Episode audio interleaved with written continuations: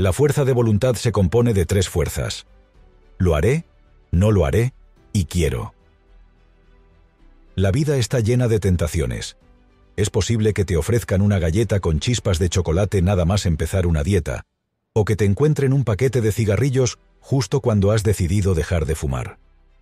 Estas situaciones son desafíos de fuerza de voluntad, un desafío en el que tus deseos inmediatos luchan con tus objetivos a largo plazo. Entonces, ¿qué te hace capaz de ejercer autocontrol en estas situaciones? Primero, tu poder de no lo haré es la capacidad de decir no, incluso cuando todo tu cuerpo quiere decir sí. Este poder cubre la concepción común de la fuerza de voluntad, la capacidad de resistir la tentación.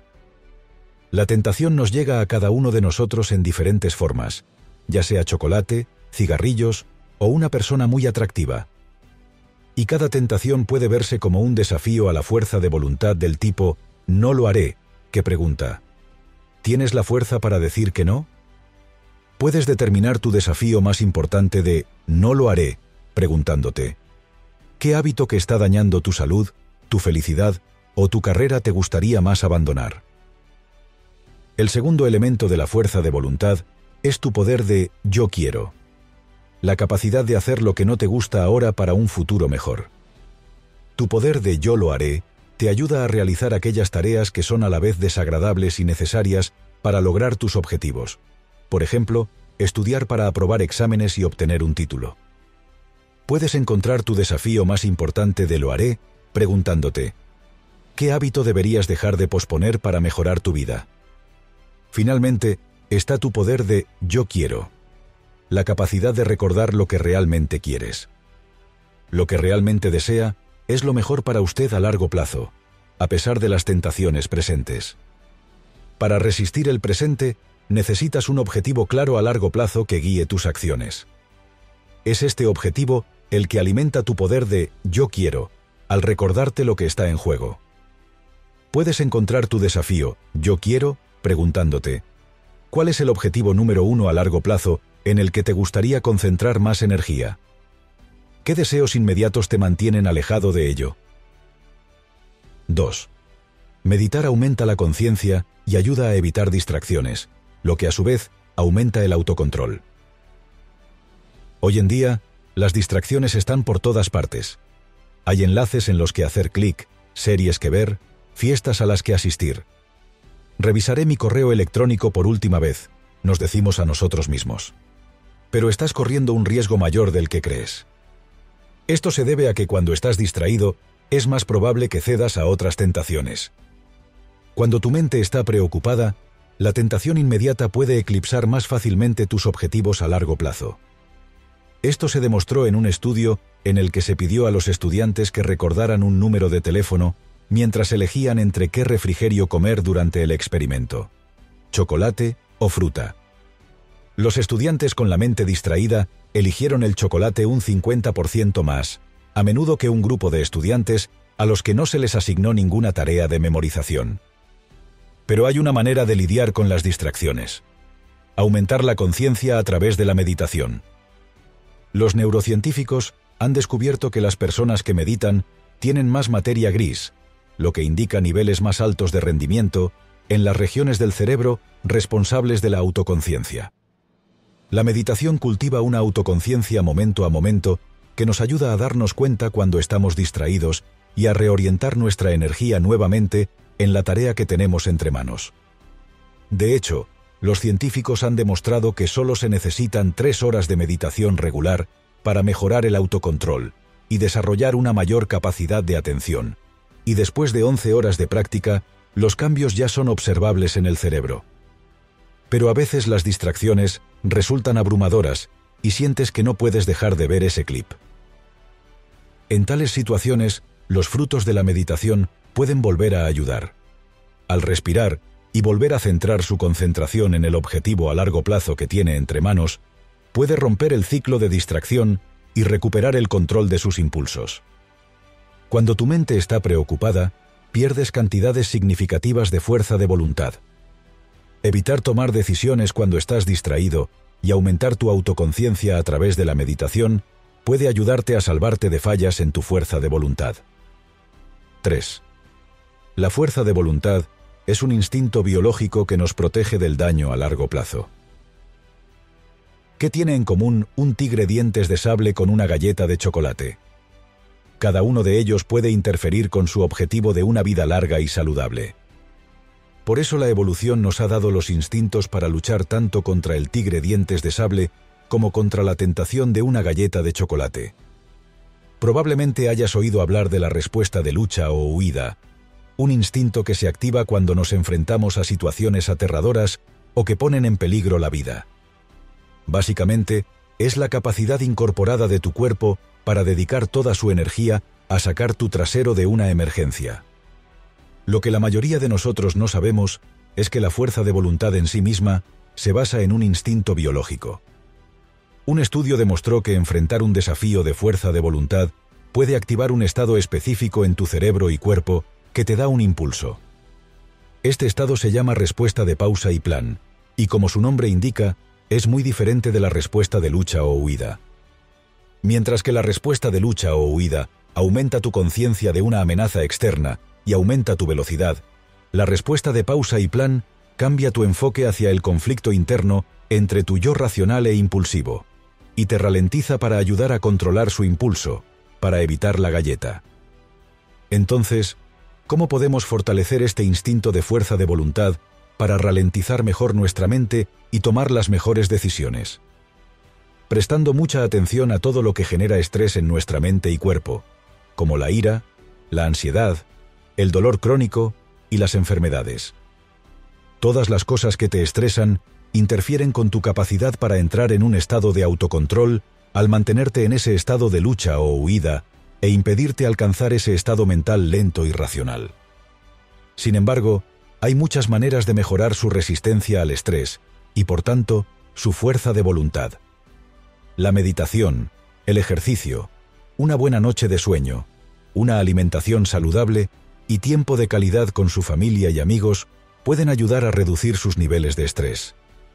Y hacer actividad al aire libre durante solo cinco minutos al día también te dará un rápido impulso a tu fuerza de voluntad. 4. La fuerza de voluntad es como un músculo.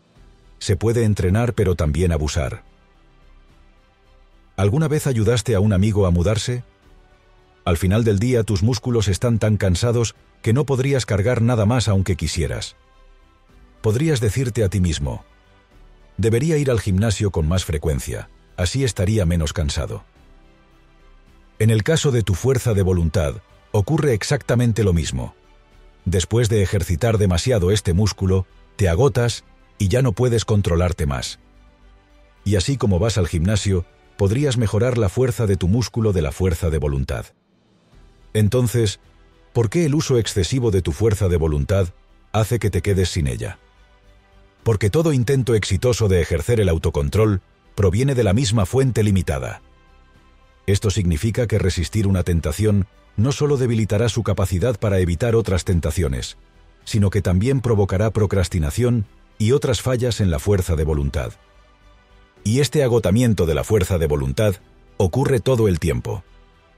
Esto se debe a que muchas tareas diarias que no considerarías desafíos de fuerza de voluntad, tener que desplazarse, asistir a una reunión aburrida o elegir entre 20 marcas de champú, se obtienen de nuestra limitada reserva diaria de fuerza de voluntad. Pero aunque estamos agotando constantemente nuestra fuerza de voluntad, podemos hacer todo lo posible para mantenerla en un nivel alto, manteniendo estable el nivel de azúcar en la sangre y altos los niveles de energía. Los alimentos de bajo índice glucémico, como las nueces, los cereales, las frutas, las verduras y los cereales ricos en fibra, contribuyen a fortalecer nuestra fuerza de voluntad. Pero hay otra manera de mejorarla. Al realizar desafíos de fuerza de voluntad pequeños pero regulares, puedes mejorar gradualmente tu autocontrol. Por ejemplo, mantén un frasco de dulces prohibidos en un lugar fácilmente visible que nunca puedas tocar, sin importar lo tentador que parezca. Practicar regularmente con esta pequeña tentación entrenará tu fuerza de voluntad, lo que te ayudará a afrontar desafíos más grandes. 5. No se deje llevar por el presente porque crea que lo ha hecho bien en el pasado. Apenas pasa una semana sin noticias sobre los fracasos morales de ciudadanos honrados, políticos, atletas o líderes religiosos que han hecho algo mal. ¿Por qué estas personas supuestamente virtuosas cometen errores tan grandes? En realidad, pensar que eres virtuoso reduce tu autoconciencia y tu disciplina. Esto se debe a que cuando sentimos que estamos siendo lo suficientemente virtuosos, vemos menos necesidad de controlarnos. Y esto es exactamente lo que sucedió en un experimento. Después de que los estudiantes se demostraron a sí mismos que no eran sexistas al rechazar una afirmación, prestaron menos atención a su comportamiento real en la tarea de contratación. Otro ejemplo de cómo utilizar el buen comportamiento pasado para excusar el mal comportamiento presente es cuando nos damos algo malo como recompensa por ser buenos. Sin embargo, esto es contraproducente. Darse una recompensa que socave su objetivo a largo plazo no es una estrategia prometedora para el éxito. Así que no permitas que tus éxitos aflojen tu autodisciplina. De lo contrario, podrías encontrarte anulando tu progreso al permitir tu comportamiento autoindulgente. En su lugar, cumpla con una regla que sirva a su objetivo, pero que no sea tan desafiante como para no poder cumplirla todos los días sin fallar. 6. Cuando el sistema de recompensa de tu cerebro toma el control, la tentación se vuelve casi irresistible. ¿Por qué a menudo nos sentimos mal y culpables después de satisfacer nuestros deseos inmediatos, como comprar un suéter nuevo que no necesitamos o pasar una tarde tranquila frente al televisor? ¿Y por qué lo hacemos una y otra vez, a pesar de saberlo mejor. Porque el sistema de recompensa de tu cerebro no siempre es tu amigo, y a veces te lleva en la dirección equivocada. Entonces, ¿qué sucede exactamente en el cerebro cuando anhelas algo?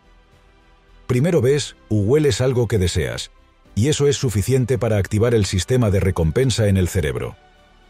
El sistema libera un neurotransmisor llamado dopamina, que activa las áreas del cerebro responsables de la atención, la motivación y la acción.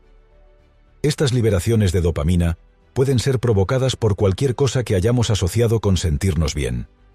Un cartel de oferta del 70% en un centro comercial, el olor de un filete de costilla, o una hamburguesa vegana, o una cara atractiva que te sonríe.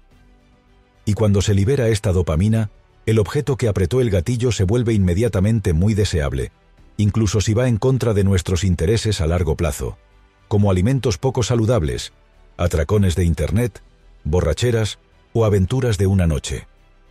Es por eso que nos involucramos en actividades que parecen irresistibles a primera vista, pero que luego nos dejan sintiéndonos culpables e insatisfechos. A nuestros ancestros prehistóricos, sin embargo, no les preocupaba este mecanismo de recompensa. De hecho, sentirse atraído por las cosas dulces era una ventaja para ellos, ya que las frutas y bayas dulces eran una parte crucial de su dieta. Nuestros antepasados también eran más libres para perseguir impulsos sexuales sin las limitaciones sociales modernas. Pero aunque este mecanismo impulsivo no es tan útil hoy en día, sigue ahí y debemos asegurarnos de que no nos empuje a tomar decisiones poco saludables o imprudentes. Entonces, ¿qué puedes hacer?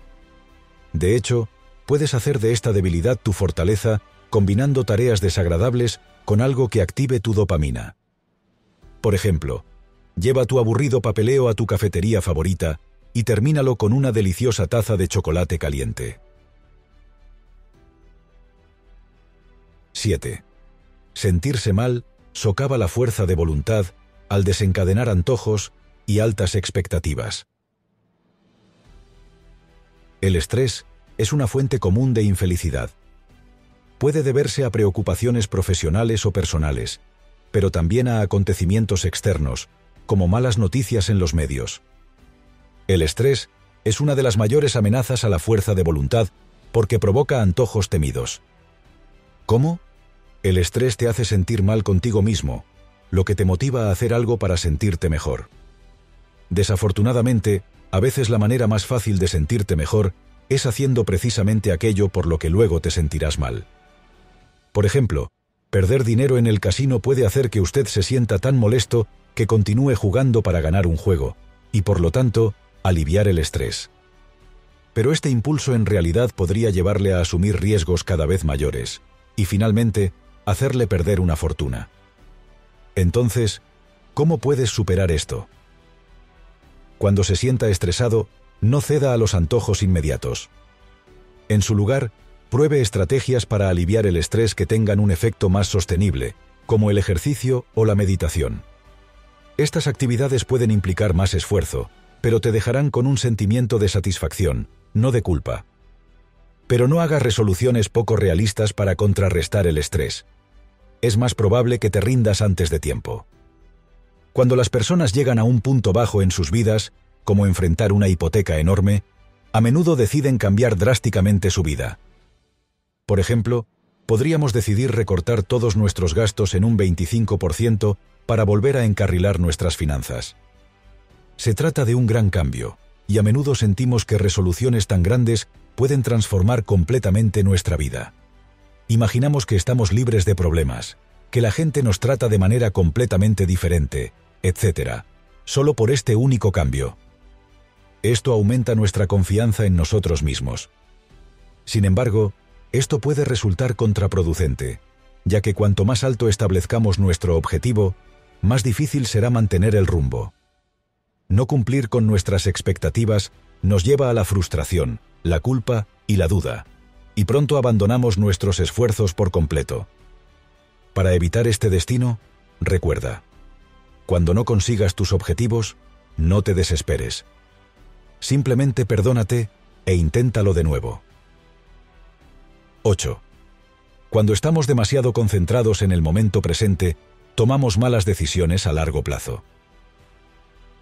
¿Alguna vez te comprometes demasiado con tus responsabilidades y luego te sientes abrumado? ¿A veces te arrepientes de tus decisiones pasadas cuando te enfrentas a sus costos reales? Ambos fenómenos son causados por nuestra incapacidad para imaginar el futuro con claridad y especialmente para imaginarnos a nosotros mismos en el futuro. No nos vemos en el futuro como nosotros mismos, sino como personas distantes y diferentes.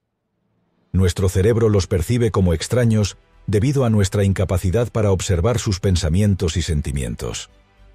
Esto puede llevarnos a posponer tareas, con la esperanza de que nuestro yo futuro tenga más fuerza de voluntad para afrontarlas, o peor aún, a acumular deudas y esperar que nuestro yo futuro pueda pagarlas.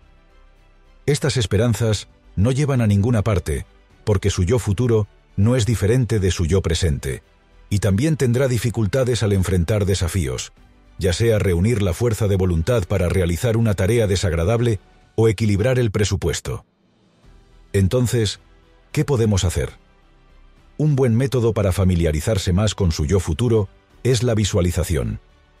Imagine a su yo futuro pensando en las decisiones que está tomando hoy y sus consecuencias. Entonces, ¿qué más nos hace descuidar nuestro yo futuro? nuestra vulnerabilidad a la gratificación instantánea. Cuando un objeto tentador te mira fijamente, la resistencia a menudo parece inútil porque el sistema de recompensa de nuestro cerebro reacciona con mucha fuerza a las recompensas visibles. ¿Por qué? Porque las recompensas visibles nos hacen sobreestimar los beneficios de la gratificación instantánea y subestimar el valor de ejercer el autocontrol. Esto nos lleva a tomar decisiones de las que nuestro yo futuro luego se arrepiente. Pero la tentación se debilita si luego creas cierta distancia entre tú y el objeto, por ejemplo, haciéndolo menos visible o más difícil de alcanzar. 9. Los intentos de dejar de lado los deseos no deseados en realidad los fortalecen. Aquí tienes un desafío. Durante los próximos cinco minutos no pienses en los osos blancos. ¿Puedes hacerlo? La mayoría de la gente fracasa en esta tarea.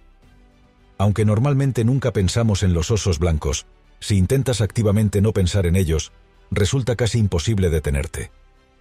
Lo mismo se aplica a tus antojos. Aunque la supresión pueda parecer que funciona al principio, en realidad los empeora. Esto lo demostró un investigador que creía que la supresión del pensamiento nos obliga a hacer precisamente aquello en lo que intentamos no pensar. Esta es también la razón por la que la mayoría de las dietas simplemente no funcionan. Cuanto más intentan y se resisten las personas que hacen dieta a un determinado alimento, más se preocupa su mente por él. Entonces, ¿cómo puedes superar los antojos sin alejarlos? Cuando estés a dieta, no te prives de tus comidas favoritas porque eso solo aumentará tus antojos. En lugar de decidir que no comerás comida rápida ni pastelitos, dedica tu energía a la idea de que comerás más alimentos saludables. Automáticamente se producirá una disminución en el consumo de alimentos poco saludables y le resultará mucho más fácil afrontar un desafío tan positivo. Otra forma de superar los antojos es simplemente observarlos. Cuando aparezca el impulso no deseado, permítete notarlo. Observa tu respiración y lo que sientes. Luego imagina que el impulso es una nube que se disuelve y pasa de largo. Esta técnica, inspirada en las tradiciones del mindfulness, es especialmente útil si quieres deshacerte de un hábito desagradable como fumar. 10. La fuerza de voluntad es contagiosa. Nuestro entorno social puede aumentar y disminuirla. ¿Alguna vez has notado que te comportas y piensas diferente dependiendo de con quién estás? De hecho, con quién interactuamos influye en nuestras creencias, objetivos y acciones en un grado notable. E incluso características como una fuerza de voluntad fuerte o débil pueden recogerse de nuestro contexto social. Por ejemplo, los estudios demostraron que si observamos a otras personas actuar impulsivamente, es más probable que nosotros mismos seamos impulsivos y descuidemos nuestras metas a largo plazo por un momento placentero. Es más, cuanto más nos gusta la persona observada, más fuerte es este efecto y más fuerza de voluntad perdemos. Afortunadamente, este mecanismo también se puede aprovechar para siempre, por ejemplo, haciendo dieta. Las investigaciones muestran que tener un amigo cercano o un familiar que recientemente perdió mucho peso aumenta sus posibilidades de perder peso también. Pregúntate, ¿conoces a alguien a quien admires por su fuerza de voluntad? Intente pensar en ellos con más frecuencia, porque las investigaciones muestran que simplemente pensar en alguien con buen autocontrol aumenta su propia fuerza de voluntad. Otra forma de aprovechar la fuerza del contagio de la fuerza de voluntad es involucrar a amigos y familiares en sus desafíos. El poder de este enfoque quedó demostrado en la intervención para bajar de peso en la Universidad de Pittsburgh, que requiere que las personas se inscriban con un amigo o familiar. Luego se pidió a los participantes que se apoyaran mutuamente para alcanzar sus objetivos, por ejemplo, escribiendo mensajes alentadores o compartiendo una comida saludable de vez en cuando. Los resultados fueron impresionantes. El 66% de los participantes había mantenido su pérdida de peso cuando fueron examinados 10 meses después. Entonces, si usted y sus seres queridos comparten un desafío de fuerza de voluntad, conviértalo en un proyecto grupal.